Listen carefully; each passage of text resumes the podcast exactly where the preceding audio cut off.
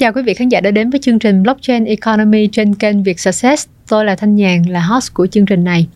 Kính thưa quý vị, mô hình tài chính phi tập trung Decentralized Finance được viết tắt là DeFi là xu hướng uh, phát triển của tương lai trong lĩnh vực đầu tư tài chính và đặc biệt là trong thị trường crypto và DeFi cũng được uh, ví như là một cuộc cách mạng à, mở ra một cái con đường mới cho à, việc đầu tư tài chính trên toàn cầu và tính đến tháng 10 năm 2020 thì chúng ta có hơn 11 tỷ đô la Mỹ được đầu tư vào các cái uh, phương thức đầu tư tài chính phi tập trung. Và uh, đến tháng 1 năm 2021 thì con số đó đã tăng lên đến 20,5 tỷ đô. Và tính đến tháng 1 năm 2022 thì con số đó đã tăng lên đến tới 53 tỷ đô. Và đó cũng là một cái sự phát triển rất là nhanh và mạnh của việc là uh, cái giá trị được đưa vào cái thị trường uh, tài chính phi tập trung này và uh, khi nói tới DeFi thì chúng ta cũng có thể nói tới rất là nhiều những ứng dụng từ DeFi và một trong số đó đó chính là sàn phi tập trung là Decentralized Exchange và ngày hôm nay thì để tìm hiểu sâu hơn về chủ đề này blockchain economy ờ, có mời đến đây anh Trần Huy Vũ là CEO của Carbon Network sẽ cùng trao đổi với chúng ta rõ hơn về chủ đề này. À, xin chào anh Vũ và rất vui khi anh đã nhận lời tham gia chương trình blockchain economy. Xin chào Nhàn, xin chào tất cả mọi người. Từ nãy tới giờ em cũng có chia sẻ một vài cái thông tin liên quan tới à, mô hình tài chính phi tập trung và ngày hôm nay chúng ta sẽ tập trung nội dung chính đó chính là sàn giao dịch phi tập trung để có thể cung cấp những cái thông tin uh, sâu nhất cụ thể nhất để cho tất cả mọi người khi theo dõi chương trình này có thể hình dung và có thể hiểu rõ được sàn uh, giao dịch phi tập trung là gì và trước khi đến với cái khái niệm về sàn phi tập trung cũng như là những cái ứng dụng những cái ví dụ rất là dễ hiểu để cho mọi người có thể hình dung á thì mình sẽ tìm hiểu trước mắt về câu chuyện rằng là uh, mô hình tài chính phi tập trung là gì? Vậy thì không biết rằng khi nói tới DeFi mô hình tài chính phi tập trung thì anh có thể chia sẻ cũng như là giải thích một cách là dễ hiểu nhất hoặc là đưa ra những ví dụ để cho mọi người có thể hình dung ra được nó không? Khi mà chúng ta muốn tìm hiểu hay chúng ta muốn hiểu về sàn phi tập trung uh, hay mở rộng ra nữa là tài chính phi tập trung hay còn gọi là DeFi thì trước hết chúng ta nên uh, nên quay trở về để tìm hiểu một chút về về như thế nào gọi là tài chính. Uh, thì ở trong cái thế giới bình thường chúng ta uh, hàng ngày chúng ta đều thực hiện và làm việc những cái công việc liên quan đến tài chính. Ví dụ như chúng ta ra chợ chúng ta mua uh, mua rau quả chẳng hạn. Đấy thì đấy là một hoạt động tài chính. Hay uh, hiện đại hơn thì mọi người lên các cái sàn giao dịch để mọi người mua chứng khoán thì đấy là một hoạt động tài chính. Uh, ngoài ra những cái hoạt động tài chính khác ví dụ như khi mà chúng ta đi ra ngân hàng để chúng ta thế chấp tài sản và mượn uh, một khoản tiền để chúng ta có thể làm ăn đó thì đấy là một hoạt động tài chính.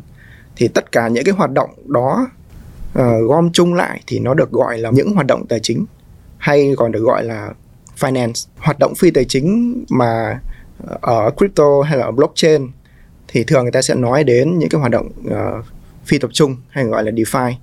Đấy là những cái dịch vụ để phục vụ cho những hoạt động tài chính. Có nghĩa là chúng ta sẽ có như là sàn giao dịch sẽ có như là vay mượn, sẽ có như gửi tiết kiệm thì tất cả những cái hoạt động tài chính như vậy được à, những người ở cộng đồng người ta gọi là builder, tức là những người à, những công ty, những team những cái community người ta xây dựng nên những cái dịch vụ đó trên nền tảng của blockchain thì à, thì tất cả những dịch vụ đấy gom chung lại người ta gọi là DeFi. Dạ. Yeah. Tức là như anh nói là tất cả các hoạt động tài chính, tức là những cái hoạt động nào mà nó có phát sinh ra cái câu chuyện giao dịch bằng tài sản đúng không ạ? Tức là các tài sản được giao dịch với nhau bằng một hình thức nào đó. Thì nó gọi là hoạt động tài chính và cái việc mà uh, hoạt động tài chính trên một cái cái sàn tức là cái sàn coi như là một cái chợ đi là uh, phi tập trung. Tức là tất cả mọi người sẽ vào trong đó và thực hiện các cái giao dịch trong đó. Và theo em được biết á, thì một cái mô hình tài chính phi tập trung thì ờ, chính là cái mô hình mà tất cả chúng ta vào đó giao thương với nhau giao dịch với nhau và không có một bên nào có thể kiểm soát được chuyện đó. Vậy không biết rằng là những cái mà em được hiểu nó có đúng như vậy hay không? Anh có thể mở rộng ra cái ý đó một chút xíu không? Cũng khá là đúng tức là nó đã ờ, những những cái mà em nói thì nó tập trung vào một cái điểm cốt lõi một cái điểm khác biệt cốt lõi giữa centralized finance tức là những cái uh, uh, tài chính tập trung so với những cái tài chính phi tập trung. Vậy thì những tài chính tập trung là gì?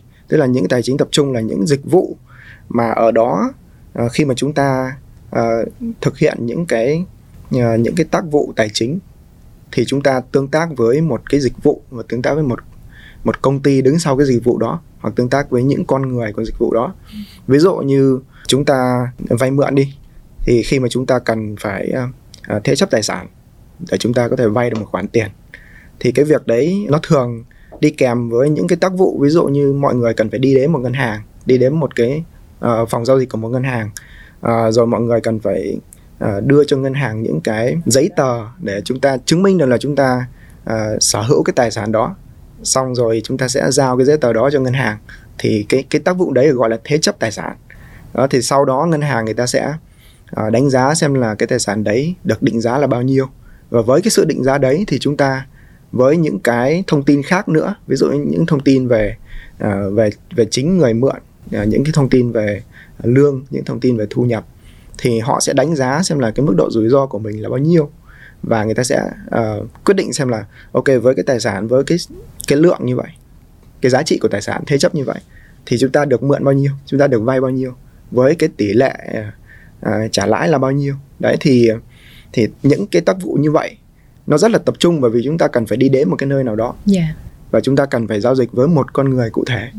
đó thì cái sự khác biệt uh, cốt lõi ở đây so với cái uh, dịch vụ tập trung đó với dịch vụ phi tập trung đấy là chúng ta uh, ở bên dịch vụ phi tập trung ở DeFi uh, cùng một câu chuyện vay mượn thì chúng ta làm tất cả những cái việc đấy không với con người mà chúng ta làm những việc đấy với một cái thứ mà người ta gọi là smart contract một cái hợp đồng thông minh à, thì cái hợp đồng thông minh nó à, nó giống như là một cái chương trình đã được lập trình sẵn. Đó thì thì cái cái sự khác biệt của một chương trình lập trình sẵn và con người ở cái chỗ là cái một chương trình lập trình sẵn thì thì nó hoạt động rất nhất quán với nhau. À, tất cả mọi thứ đều được lập trình trước và tất cả những cái à, những cái tác vụ đấy đều được xử lý với những người à, người dùng một cách công bằng với nhau. À, còn so với cái những cái tác vụ tập trung ấy. Uh, thì ví dụ uh, những cái câu chuyện rất hàng ngày thôi. Ví dụ như chúng ta uh, làm việc với một người nào đó mà chúng ta đã làm việc lâu rồi chúng ta đã làm việc quen rồi thì cái uh, cái tác vụ đấy nó có thể sẽ mượt mà hơn. Nhưng nếu mà đấy là lần đầu tiên chúng ta làm chẳng hạn hay lần hay là chúng ta làm với một người mà cái bản tính của họ là một bản tính cực kỳ cẩn thận chẳng hạn thì cái việc đấy nó sẽ uh, một cách nào đó nó sẽ khó khăn hơn một chút. Đấy thì uh, đấy là cái sự khác biệt chính. Dạ rất là hay ạ. Cái câu chuyện là mình đang làm việc với uh, hệ thống với máy với những cái thuật toán hay là mình làm việc với con người. Vì con người thì thực sự ra đôi khi á, dù muốn hay không thì mình cũng sẽ có cái sự xuất hiện của những cái cảm tính nhất định. Đúng rồi. À, thì lúc đó cái tính khách quan nó sẽ không còn. Và đúng chính rồi. vì vậy thì cũng có thể nói một cách rằng là nếu mà mình giao dịch trong cái gọi là uh, mô hình tài chính phi tập trung á thì mình cũng có thể bỏ bớt đi cái tính cảm tính nhất định. Đúng. và lúc đó thì mọi cái vai trò của tất cả những người tham gia vào trong câu chuyện đó đó câu chuyện giao dịch đó đó nó ngang hàng với nhau đúng không anh? Đúng là rồi, mang tính công rồi. bằng rất là nhiều. Vậy thì nếu giả sử như mà ở trong cái tình huống đó thì liệu á liệu cái yếu tố con người có bị thay đổi không? Tức là mình luôn gọi là đánh giá cao những cái vai trò về mặt con người mặc dù là có cảm tính. Tuy nhiên nếu giả sử đến một ngày nào đó anh mà gọi là việc số hóa hoặc là những công nghệ có thể thay đổi được đến như vậy á, thì liệu rằng là cái rủi ro biến mất đi cái vai trò của con người thì có hay không và bên cạnh đó thì trong cái quá trình mà uh, gọi là cái sàn giao dịch tập trung á, uh, được vận hành được phát triển thì liệu nó xảy ra rủi ro gì để mà cái sàn giao dịch phi tập trung phải xuất hiện để giải đáp cái bài toán đó ừ. đúng rồi chúng ta tiếp tục cái sự khác biệt gọi là uh, cốt lõi giữa DeFi yeah. Dạ. và và um, tài chính tập trung yeah. Dạ. uh, giữa con người và giữa máy móc đó. thì uh, đúng là khi mà chúng ta chuyển uh, chuyển dịch cái cái cách làm việc của chúng ta giữa con người và con người chuyển sang là con người làm việc với cả máy móc nhiều hơn thì nó là một cái nó có những cái nó là một cái thứ hai mặt tức là nó có những cái tốt và có những cái xấu những cái tốt ở đây là gì những cái tốt ở đây là uh, chúng ta làm việc với máy móc thì cái mức độ chính xác của nó tốt hơn nó cao hơn cái thứ hai là nó công bằng hơn. Và cái thứ ba là uh, uh, cái thứ ba là nó có thể đưa ra những cái thứ thông tin minh bạch.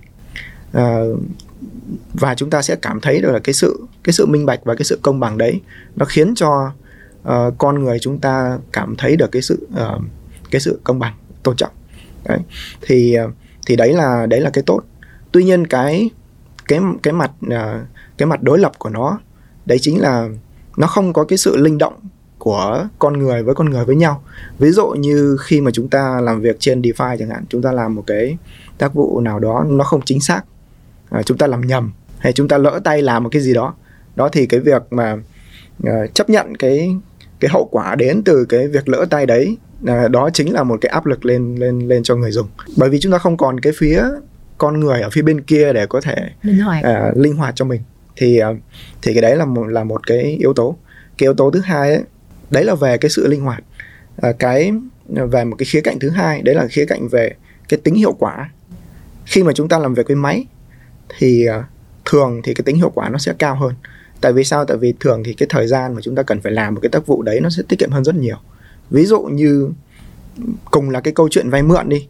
Chúng ta thế chấp tài sản và chúng ta vay được một cái khoản tiền của ngân hàng thì cái việc đấy nếu như chúng ta làm nhanh uh, cái cái tài sản thế chấp không nhiều thì nhanh thì chúng ta sẽ mất tổng khoảng từ 2 đến 3 tiếng đấy. nhưng mà với à, với với một cái lượng tài sản thế chấp mà nó giá trị của nó cao ví dụ như chúng ta thế chấp mà tài sản lên tới hàng triệu đô la chẳng hạn thì nó có thể kéo dài tới hàng tháng hàng tháng trời À, tại vì cái tác vụ mà người ta cần phải đánh giá cái giá trị tài sản đó cái tác vụ mà cần người ta cần phải xem xét những cái yếu tố về rủi ro nó sẽ rất là cao nó sẽ nó sẽ cần rất nhiều thời gian. Tuy nhiên nếu mà chúng ta làm việc với máy hay chúng ta làm việc trên DeFi chẳng hạn thì uh, việc mà chúng ta thế chấp cái tài sản của chúng ta mà có cái giá trị nó uh, vài triệu đô thậm chí là cả tỷ đô thì cái việc đấy nó chỉ xảy ra trong tầm khoảng vài giây thậm chí là chưa tới một phút nữa. Đó. Đó. Thì uh, thì tự dưng cái cái việc mà chúng ta làm việc với máy đấy nó nó nhanh hơn rất nhiều và vì cái việc nhanh hơn như vậy nên là nó giúp cho chúng ta có khả năng có thể làm được những cái tác vụ mà chúng ta không thể làm được với cái cái tài chính tập trung. À, mình lấy ví dụ như thế này. Ví dụ như chúng ta nhìn thấy một cái cơ hội để chúng ta có thể kiếm lời được từ một cái giao dịch nào đấy nhưng mà cái cơ hội đấy nó chỉ tồn tại trong tầm khoảng vài ba phút thôi thì chúng ta không thể nào mà chúng ta đi thế chấp một cái nhà để chúng ta thực hiện cái giao dịch đấy tại vì chúng ta cần phải đợi cả tiếng cả vài tiếng đồng hồ hay thậm chí là là lâu hơn nữa thì cái cơ hội đấy nó mất đi. Thế nhưng mà ở cái uh, tài chính phi tập trung thì cái việc đấy nó lại là có thể. Khi mà chúng ta chỉ cần làm cái việc vay mượn đấy nó chỉ uh, xảy ra trong vài giây và chúng ta đã có cái lượng tiền để chúng ta có thể thực hiện cái giao dịch kia để chúng ta có thể có một cái lời uh, một cái một cái lời ngay cái lúc đó. Đấy thì thì cái việc làm những làm các cái tác vụ tài chính nhanh hơn chúng ta có thể sử dụng cái tốc độ đấy để chớp được nhiều thời cơ hơn tạo ra nhiều giá trị hơn thì đồng nghĩa với việc là toàn bộ cái thị trường tài chính không phải của một người mà của tất cả mọi người và của tất cả những cái dịch vụ tài chính gom chung lại với nhau ừ. trong một cái ecosystem đấy trong một cái hệ sinh thái đấy nó sẽ được hiệu quả hơn rất nhiều đó chính là lý do mà vì sao trong một chờ một hai năm uh, gần đây năm 2020 yeah. và 2021 thì uh, DeFi nó lại hot như vậy là bởi vì uh, nó tăng được cái tính uh, tối ưu ừ. nó tăng được tính tối ưu nên nó tạo ra nhiều cái cơ hội cho những người người ta có thể tham gia vào cuộc chơi đấy để người ta kiếm được lợi nhuận một cách công bằng yeah. đấy là những cái mà cực kỳ quan trọng và và những cái cực kỳ khác biệt yeah. thì thì đấy là những cái hay đấy là những cái mà mà mình nghĩ là mình nên uh, nên nhìn vào. Yeah. uh, tuy nhiên thì một cái mặt uh, một cái mặt đối lập nữa của việc là chúng ta làm việc với máy nhiều hơn.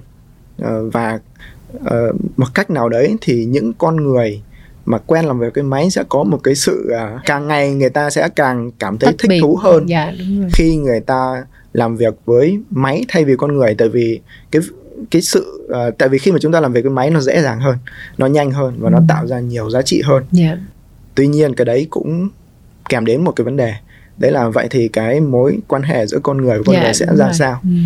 thì uh, theo mình đánh giá thì thì mình nghĩ đấy là một điều tốt điều tốt đây nó mình nên nghĩ theo mình nên nhìn theo cái cái góc nhìn đó là trong xã hội bình thường con người giao tiếp với con người thì có tới ờ, phần lớn cái thời gian giao tiếp đấy chính là công việc.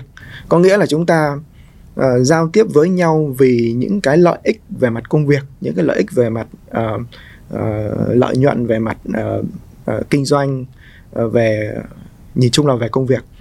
Uh, nhưng mà chúng ta uh, chúng ta làm cả ngày cho đến uh, một uh, cho đến buổi tối thì chúng ta mới có một chút khoảng thời gian để chúng ta dành cho gia đình chẳng hạn. Đấy là những cái tương tác giữa con người với con người uh, trong gia đình hoặc là bạn bè. Yeah. Đấy, thì thì mình nghĩ là con người với con người nên tập trung vào những tương tác như vậy. Ừm. tức là chúng ta nên thiên vào những tương, tương tác về mặt cảm xúc. Dạ. Về mặt uh, uh, chia sẻ chia sẻ tiếp. và tận hưởng cuộc sống hơn là việc chúng ta tương tác giữa con người với con người. Để chỉ để chúng ta làm ăn chỉ để chúng ta gọi là kiếm tiền. Dạ em thì hiểu. khi mà uh, DeFi uh, họ khi khi mà cái cái DeFi nó phát triển lên tạo ra những cái cơ hội để người ta có thể kiếm được lợi nhuận mà không cần phải dành quá nhiều thời gian cũng như là không cần là phải dành dành quá nhiều cái uh, cái năng lượng về về về cảm xúc đối với người khác thì người ta có nhiều thời gian hơn để dành cho những cái cảm xúc tốt hơn Ừm. thế thì thì khi mà khi mà nhìn theo cái góc độ đấy dạ thì mình nghĩ là à, đấy là một điều tốt Dạ, em thấy ờ, cũng là một góc nhìn khá là thú vị. Tại vì thực sự ra mà nói thì uh, theo những gì em nghĩ thôi nha, là gọi là mình sẽ tập trung và tối ưu hóa những cái uh, công nghệ để làm sao nó phục vụ cho mình trong từng cái uh, tình huống cụ thể và khi mà cần cái cảm xúc thì mình hãy để cho cái cảm xúc đó được maximize tức là mình Đúng dùng rồi. cái cảm xúc đó tốt nhất. Mình không có san sẻ cái cảm xúc đó cho những việc không cần thiết mà những việc đó có thể là sẽ có máy móc và những cái ờ, công nghệ có thể làm được cho mình rồi đúng không mà dạ. Tuy nhiên á thì ờ, theo bản thân em thôi thì em nghĩ rằng đó là những cái góc tiếp cận ờ, về mặt xã hội á. Thì đôi khi trong cái quá trình mà làm việc tại vì em cũng được biết anh Victor cũng khá là rõ về cái câu chuyện liên quan tới leadership ở trong công ty á. Thì đôi khi trong cái quá trình mình dùng sử dụng máy móc thiết bị công nghệ tất cả mọi thứ nhưng mà cái quá trình tương tác với nhau ở trong môi trường công ty cũng sẽ được san sẻ và chia sẻ rất là nhiều.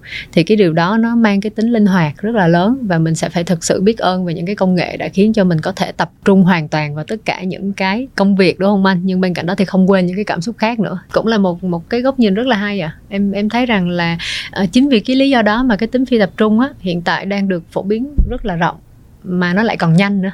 Để cái tính phi tập trung bây giờ người ta có thể chấp nhận nó một cách dễ dàng hơn là trước đây. Và bên cạnh đó đó thì ờ, những người gọi là ờ, tương đối là trẻ đó ờ, thì họ sẽ có xu hướng họ sẽ chấp nhận test chấp nhận thử đúng vậy. chấp nhận trải nghiệm. Và rồi chấp nhận trải nghiệm như vậy thì khi mà gặp một cái công nghệ một cái mà có thể cho họ được cái niềm tin ờ, tốt về tính ổn định của nó tính khách quan và minh bạch thì họ cũng sẽ có xu hướng sử dụng cái đó lâu dài. Và điều đó cũng có thể thấy được rằng là cái sự thay thế đó giữa DeFi cũng như là centralized uh, finance đó nó cũng có một cái sự dịch chuyển về sự thay thế rồi. Vậy thì theo cái đánh giá cá nhân của anh cái quan điểm của anh á thì uh, liệu rằng decentralized finance có thể thay thế được cho cái centralized finance hay không? Hay là hai cái đó sẽ tồn tại song song với nhau và cùng hoạt động với nhau? Và cái nào nó sẽ gọi là chiếm được cái ưu thế hơn? Theo anh theo mình thì cả hai cái đấy nó đều cần phải tồn tại song song Ờ, nó sẽ có những cái phần mà decentralized finance hay là DeFi sẽ gần như là chiếm ưu thế hoàn toàn và centralized fin- finance gần như không có cách nào để có thể compete được không có cách nào để có thể cạnh tranh được Yeah. với DeFi ví dụ như những cái tác vụ những cái tác vụ tài chính mà nó hoàn toàn là liên quan đến digital tức là hoàn toàn liên quan đến tài sản số yeah. thì những cái tác vụ đấy thực sự là uh, centralized finance uh, không có cách nào để có thể compete với cả uh, với cả DeFi được. Yeah. Uh, đặc biệt là càng ngày thì cái công nghệ về blockchain, các cái công nghệ về uh, uh, về DeFi nó sẽ càng ngày càng tốt lên. Những cái thứ tài sản nó nó mang tính chất uh, cần có những con người trong đấy, ví dụ như công ty Yeah. đó thì những cái tài sản đấy cần phải có một cái nơi tập trung để chúng ta có thể thực hiện cái nhiệm vụ là làm sao chúng ta ờ, định giá và làm sao chúng ta gọi là map những cái tài sản không phải là số đó Yeah. trở thành những cái tài sản số Ờ, thì ờ, thì đó là cái phần mà mà centralized finance mạnh hơn sẽ mạnh hơn Dạ. và sẽ sẽ cần phải có ở đó để xử lý Ừ. và đặc biệt là những cái ờ, dịch vụ đấy cần phải được regulated tức là cần phải được sự hậu thuẫn sự ủng hộ và hỗ trợ của các cơ quan nhà nước cũng Yeah. như là các cái ờ, hệ thống luật pháp Yeah. đó nhưng mà khi mà các cái tài sản đó được chuyển lên ờ, trở thành số hóa rồi đó chính là cái thị trường của DeFi Yeah. và DeFi sẽ chiếm lĩnh vị thế ở đó Dạ, em thấy là trong cái ờ, câu chuyện của uh, Kyber Network á cũng là một sàn phi tập trung. Vậy thì ờ, cho em hỏi em một chút xíu là trong một sàn phi tập trung và cụ thể là Kyber Network thì mình sẽ có những cái hoạt động gì ở trong đó? Tức là phương thức hoạt động của Kyber Network là gì? bao gồm các chức năng gì dạ yeah. uh, Kyber Network thì bọn mình found ra từ năm 2017 yeah. uh, thì uh, khi mà Kyber được được found ra uh, với một cái sứ mệnh uh, ở cái thời điểm đó thì cái sứ mệnh của Kyber khá là đơn giản um, cái thời điểm đấy thì gần như là uh, chúng ta chưa có decentralized exchange mấy đâu. Uh, chúng ta gần như là sẽ có centralized exchange khá là nhiều. Nhưng mà decentralized decentralized exchange thì thì khá là ít. Đó. Và đặc biệt là những cái vấn đề như là thanh khoản của những cái token thanh khoản của những cái uh, những cái tài sản số uh, khá là ít. Mọi người không có uh, không có cách nào để mọi người có thể uh, thực hiện cái việc giao dịch của mọi người uh, trên một cái sàn DEX một cái sàn decentralized exchange. Uh, tại vì nó có quá ít giao uh, quá ít thanh khoản. Không có người mua người bán. Năm 2017 thì Kyber được phao ra với một cái sứ mệnh là đem đến giải quyết cái vấn đề thanh thanh khoản đó.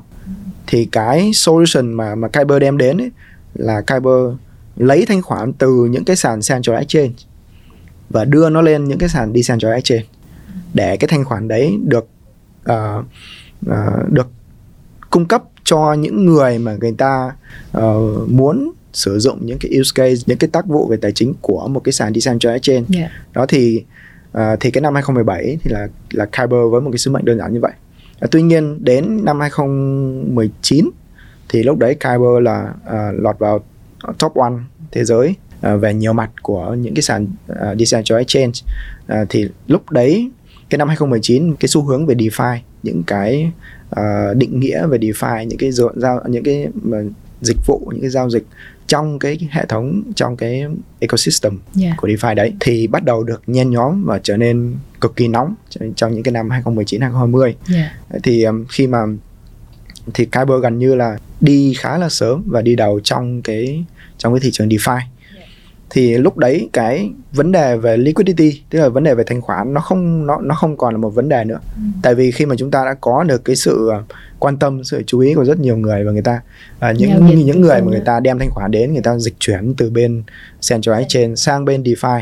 Đó thì à, thì cái bài toán của Kyber lúc đó thì nó không không còn cần thiết nữa. Đấy thì cái sự à, cái sự dịch chuyển của chính Kyber cũng mình cũng phải dịch chuyển từ một cái sứ mệnh là đem đến cái thanh khoản giải quyết cái bài toán thanh khoản của uh, của các cái loại tài sản số. Chuyển sang việc là chúng ta phải thực sự Kyber muốn uh, thực sự trở thành một cái uh, decentralized trên đúng nghĩa.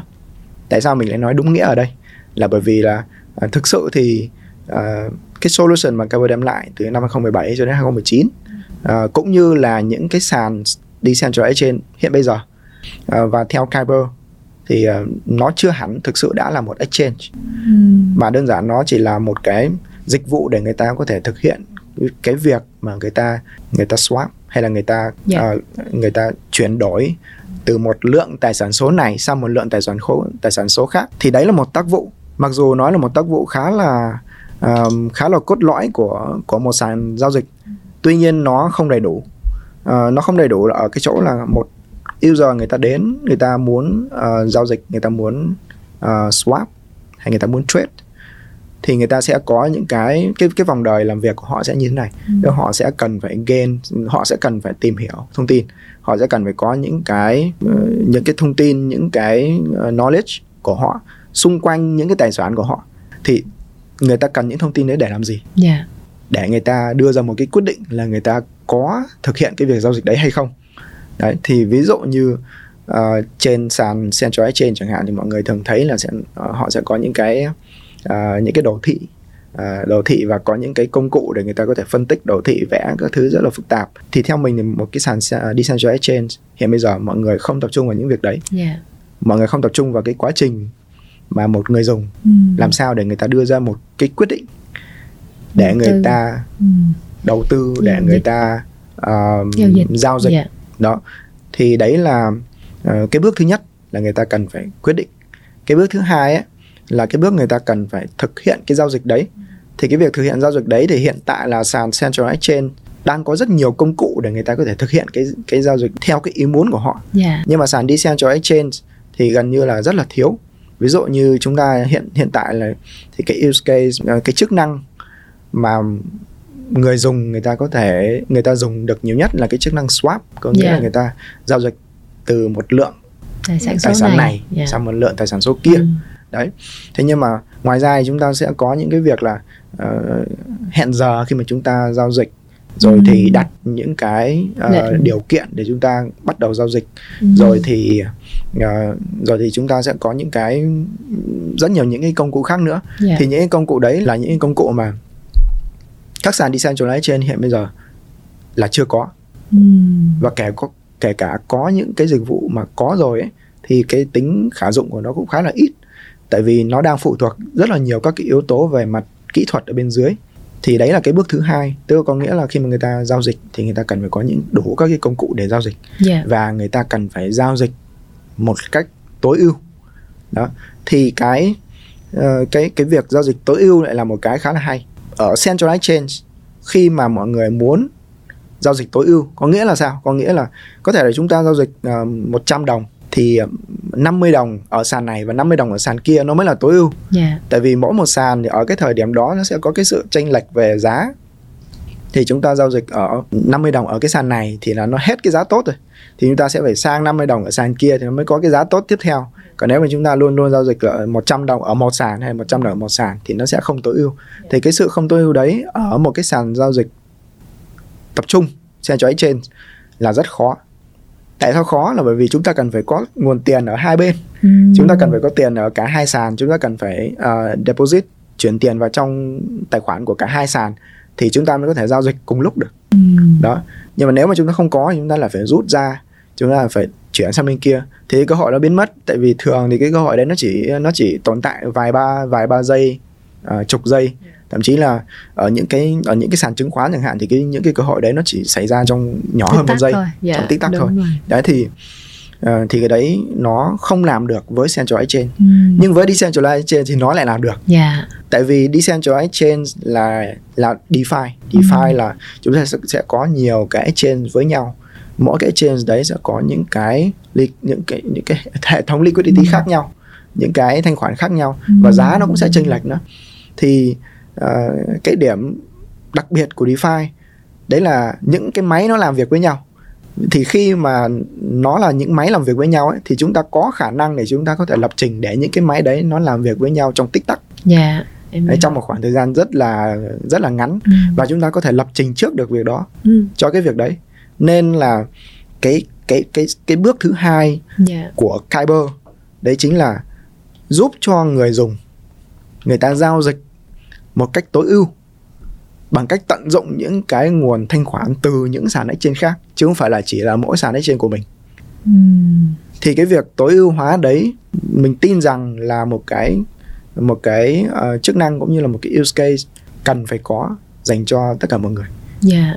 Tại vì không có cái gì có thể chống lại được cái việc tối ưu hóa cả. Uh, chúng ta làm tăng cái tính tối ưu lên, chúng ta làm tăng cái chúng ta giảm được thời gian của chúng ta tăng được lợi nhuận chúng ta yeah. Dạ. thế thì cái đấy là cái mà mà không ai có thể từ chối được mm. thì thì đấy là cái bước thứ hai cái bước thứ ba là cái bước mà sau khi mọi người đã đưa ra quyết định mọi người đã giao dịch rồi thì mọi người cần phải biết được là ok mình giao dịch như vậy thì cái việc giao dịch đấy nó đem lại cho mình cái gì và uh, nó đang đi kèm với một cái rủi ro như thế nào đấy chính là một cái hệ thống để chúng ta quản lý rủi ro risk management yeah. thì ba cái bước đó ba cái step đó ba cái use case đấy nó tạo thành một cái vòng lặp vòng lặp sử dụng của một cái co của một người mà người ta mm. người ta giao dịch trong DeFi người ta giao dịch trong, trong sàn trong finance mm. in general trong finance nhưng mà ở DeFi nó có thể làm được cái việc đấy mạnh mẽ hơn mm. nó có thể làm được cái việc đấy một cách uh, nhanh chóng và tối ưu hơn đó thì hiện tại thì các sàn uh, decentralized chains gần như không có sàn nào có cái cái vision như vậy có cái có cái tầm nhìn như vậy thì Kyber um, muốn đưa ra cái tầm nhìn là muốn muốn trở thành một cái sàn decentralized trên đúng nghĩa đúng nghĩa ở đây là phục vụ được toàn bộ những cái vòng lặp ừ. những cái những cái vòng đời về uh, những gọi là những cái tác vụ cái hành trình của ở một những người. một, một yeah. cái dạ. hành trình tác vụ đó yeah. Dạ. thì là cái đấy là ừ. là những những use case cũng như là những cái uh, hoạt động ừ. về mặt yeah.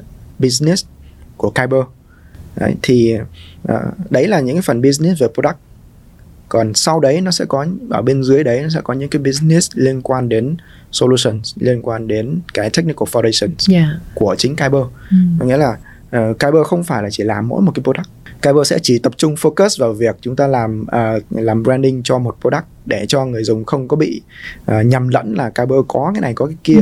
Ừ. người ta khi người ta nhắc đến Kyber Network người ta chỉ cần nhớ đến một cái sản phẩm đấy thôi. Ừ. tuy nhiên là ở bên dưới cái sản phẩm đó nó nó có những cái công nghệ cốt lõi nó có những cái công nghệ lõi. Những cái công nghệ đấy có thể đem lại được cái giá trị cho nhiều bên khác nữa chứ không phải là chỉ là cho người dùng. Nó có thể đem lại những cái công nghệ đấy cho những uh, công ty khác uh, cho thậm chí là cho bên chính phủ cho bên nhà nước yeah. Dạ. đấy, thậm chí mm. là uh, thậm chí là cho những cái tổ chức uh, phi lợi nhuận mm. đấy, thì những cái công nghệ cốt lõi đấy nó sẽ uh, cũng là những cái hoạt động về mặt kinh doanh uh, của Carbon Network nhưng mà nó sẽ không uh, uh, nó sẽ nó sẽ không phải là B2C tức là yeah, con, nó sẽ hiểu. không phải là ừ. nó giống như là cái câu chuyện là mình sẽ đa dạng hóa các cái phương thức hoạt động mình xem nó như là một cái cái nền tảng vậy đó cái platform. Và trong đó là một cái hệ sinh thái cung cấp rất là nhiều những cái use case khác nhau cho các đối tượng khác nhau. Thì đối tượng mà bên mình đang hướng tới trong giai đoạn uh, gọi là từ những bước gọi là build đầu tiên á là mình đang muốn build cho B2C tức là cái người cái hành trình của cái người nhà đầu tư và hoặc là người giao dịch vào trong cái sàn của mình. Và bên cạnh đó mình muốn mở rộng ra với cái sản phẩm của mình để mình cung cấp cho những cái đơn vị những cái tổ chức mà có nhu cầu sử dụng là B2B chẳng hạn thì thì thì em nghĩ cái đó nó là cũng là một cái cách để mình tăng cái tính đa dạng của use case. Uh, dạ. Thì um, mình nói một chút xíu về cái câu chuyện liên quan tới cái cái cái vĩ mô một chút về thị trường á. Thì không biết rằng là với cái nhận định cá nhân của anh thì uh, hiện tại cái việc mà ứng dụng cái công nghệ blockchain đó anh vào vào trong uh, các cái lĩnh vực truyền thống thì hiện tại nó đang có những cái khởi sắc như thế nào đã được ứng dụng nhiều chưa? Và đa số những cái ngành nào nó sẽ được ứng dụng ờ, một cách nổi bật nhất? Anh có thể chia sẻ vấn đề đó nếu mà có số liệu hoặc là những cái estimate á, những cái ước chừng về về cái phần trăm đang chuyển đổi như vậy á, thì anh nếu mà có cũng có thể chia sẻ đến với tất cả quý vị ạ. À, thực ra những cái số liệu thì rất là khó tại vì hiện tại hiện tại thì cái việc mà uh, cái công nghệ blockchain nó đang được đón nhận nhưng mà nó lại thất rất là thiếu những sự những cái sự đón nhận từ à, từ những cái cơ quan tổ chức mà người ta thực sự là đem về những cái nghiên cứu thị trường. Thì những cái đó khá là những cái đó khá là khó. À, tuy nhiên thì mình mình có một cái góc nhìn về cái về cái tính ứng dụng của blockchain. À, thì bản chất của blockchain thì đơn giản nó là một cái công nghệ thôi. À, nó là một công nghệ và một cái mindset khác nhau một cái mindset khác so với so với so với trước đấy là cái mindset mà chúng ta làm việc với máy nhiều hơn là với con người đấy. À, cả chương trình chúng ta có nói về cái việc đó khá là nhiều. Đó thì cái sự ứng dụng của blockchain trong những cái uh, trong cái cái cuộc sống bình thường hàng ngày của chúng ta nó sẽ chia làm hai giai đoạn. Cái giai đoạn thứ nhất là cái giai đoạn mà blockchain giống như một cái công nghệ mà tất cả những người trẻ tất cả những người uh, thích khám phá tất cả những người thích những cái mới người ta sẽ sử dụng vì người ta nhìn thấy những cái uh, điểm tốt của nó. Thì đấy là giai đoạn thứ nhất. Giai đoạn thứ hai là giai đoạn mà các bên lập pháp các bên cầm quyền cũng như các chính phủ người ta sẽ chấp nhận cái công nghệ đó để sử dụng vào trong những dịch vụ của họ. À, vào trong cái uh, cái đời sống hàng ngày của uh, sự vận hành của một đất nước. Đó thì đấy là mình mình nghĩ là nó sẽ chia làm hai giai đoạn khá là cụ thể như vậy. Thì với cái giai đoạn đầu tiên thì tất cả những cái dịch vụ mà mình nghĩ sẽ rất khởi sắc đấy là những dịch vụ mà thực sự là nó gắn liền với những cái lợi ích sát sườn của một của một con người. Ví dụ như lợi ích về tài chính cái thứ hai là lợi ích về về về giải trí. Cái thứ ba là lợi ích về cái sự thỏa mãn cái tôi cá nhân. Thì những cái trend ví dụ như là uh, DeFi thì là về tài chính này uh, uh, GameFi thì là về uh, giải trí này uh, NFT thì là về cái sự thỏa mãn cái tôi cá nhân yeah. nghĩa là khi mà chúng ta sở hữu một cái NFT chẳng hạn thì không phải cái NFT đấy nó có giá trị ở bên ngoài đời mà là mình sở hữu NFT đấy có nghĩa là mình đang có một cái uh, vị thế một cái chỗ đứng nào đấy trong một cái cộng đồng nào đấy đấy thì ừ. cái đấy là cái uh, cái giá trị lõi của NFT đấy ngoài nhưng mà tất cả những cái thứ đó ví dụ như DeFi ví dụ như GameFi uh, NFT hay là những cái trend trong tương lai nó có thể sẽ có thì nó sẽ trở nên hoàn toàn khác biệt. Khi mà chúng ta bước sang một cái giai đoạn thứ hai đấy chính là giai đoạn mà mà công nghệ được sử dụng và được bảo vệ legally hơn. bằng regulation tức là bằng uh, những cái nhà uh, lập pháp. Đó. Thì khi mà khi mà những nhà lập pháp mà người ta sử dụng công nghệ blockchain thành công tức là người ta uh, thực sự tìm kiếm được những cái uh, những cái cách để người ta sử dụng blockchain thì nó sẽ đem lại những cái giá trị cực kỳ cực kỳ to lớn. Ừ. giá trị cực kỳ to lớn ở đây nó sẽ nó sẽ đi kèm với những cái thứ mà chúng ta luôn luôn nói đấy chính là sự minh bạch. Ví dụ như cái việc chúng ta bỏ phiếu mà nó minh bạch đã là một cái rất rất là tốt. Hay là uh, chúng ta truy xuất nguồn hàng truy xuất một cái lịch sử của một cái gì đó hay là chúng ta tìm kiếm thông tin thông tin đấy được bảo toàn. Thông tin đó không bị người ta thay đổi không bị người ta bóp ừ, méo. yeah. Dạ. rồi thì cái tính um, uh, hợp thức hóa cũng như là cái cái việc mà chúng ta có thể chứng minh được sự tồn tại của một thông tin nào đấy yeah. Dạ. uh, hay là chúng ta có thể chứng minh được là thông tin đấy là sai yeah. Dạ. thì nó giúp ích rất là nhiều cho xã hội thực sự là giúp ích rất là nhiều xã hội hạn chế fake news rồi mọi chúng, thứ chúng ta sẽ hạn chế được những cái yeah. drama không cần có đó yeah. kiểu kiểu như rồi thế về giáo dục nữa đúng không yeah, cấp đúng bằng đúng không anh thì nó cũng à, hay là hay là những cái uh, ứng dụng về lịch sử yeah. chúng ta không thể nào đưa một cái lịch sử không có thật nếu như thực sự có một cái uh, thực sự những là những nhà lập pháp người ta uh, người ta đem được cái công nghệ blockchain đến với những uh, những yếu tố xung quanh của một quốc gia thì thì cái tính ứng dụng của nó cực kỳ kinh khủng. Yeah dạ. thì mình nghĩ là sẽ chia ra làm hai cái lộ trình đó và và nếu giả sử như một cách rất là lý tưởng đúng không anh thì khi mà blockchain được ứng dụng một cách rất là rộng rãi và một cách nào đó mà tối ưu hóa được cái tính uh, legally đó tức là tính pháp lý mà mọi người được phép sử dụng á thì em nghĩ nó cũng là một cái sự thay đổi rất là lớn trong tất cả các hoạt động thậm chí không chỉ là kinh doanh đâu mà trong hoạt động đời sống cũng sẽ thay đổi rất là nhiều. Ngày hôm nay là một cái ngày ờ, rất là bổ ích và ý nghĩa đối với em khi mà được chia sẻ với anh Victor về cái câu chuyện liên quan tới ờ, DeFi nè câu chuyện liên quan tới decentralized exchange về câu chuyện truyền cảm hứng của anh uh, và của Kyber Network là những cái câu chuyện mà em nghĩ rằng là trong buổi hôm nay một cái buổi cũng tương đối không có dài lắm đâu nhưng mà những cái thông tin sẽ rất là giá trị đến với tất cả mọi người.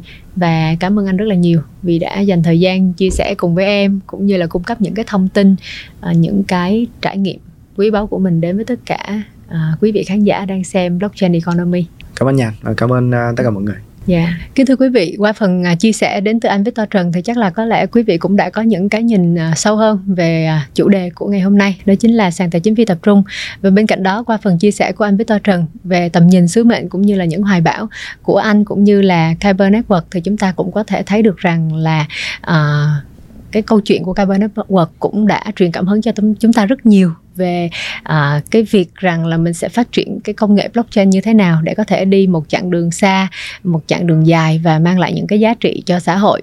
À, nếu quý vị có bất kỳ thắc mắc nào thì à, xin vui lòng à, để lại bình luận ở phía bên dưới. Và bên cạnh đó nếu mà thấy video này mang lại một giá trị à, một cái sự bổ ích nào đó thì quý vị cũng có thể like share và à, subscribe để có thể chia sẻ đến với nhiều người hơn nữa. Đồng thời cũng đừng quên à, follow kênh youtube của Việt Success và các nền tảng podcast khác để chúng ta có thể theo dõi được những video tiếp theo.